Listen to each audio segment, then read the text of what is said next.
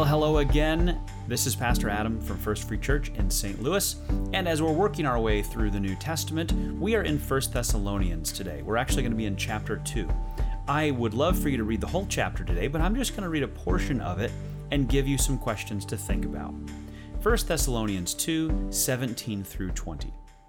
Dear brothers and sisters, after we were separated from you for a little while, though our hearts never left you, we tried very hard to come back because of our intense longing to see you again. We wanted to very much come to you, and I, Paul, tried again and again, but Satan prevented us. After all, what gives us hope and joy, and what will be our proud reward and crown as we stand before our Lord Jesus when he returns, it is you. Yes, you are our pride and joy. Okay, let's take a few minutes to think about some questions and dive This is a really heartfelt part of this letter to the church in Thessalonica.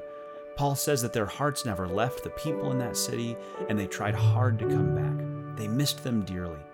It shows just how powerful and meaningful the community of believers in Jesus can be. So, do you have Christian friends like that in your life?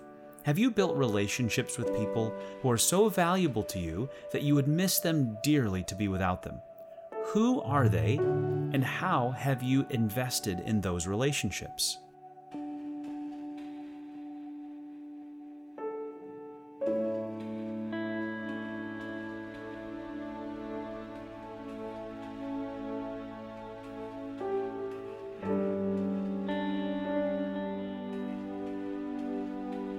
It's amazing to think that Paul knew Satan was preventing him from getting back to Thessalonica.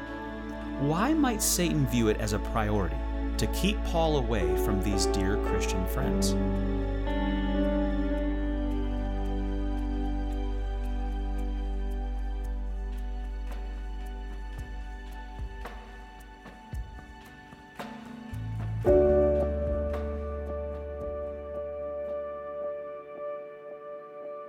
Paul says that when he one day stands before Jesus, his greatest accomplishment will be the people he has led to Jesus on earth.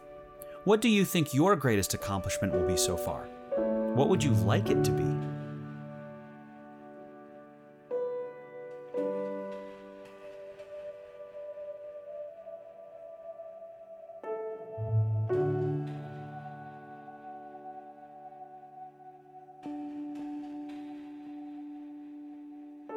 Hey, thanks for spending time here in God's Word with us today.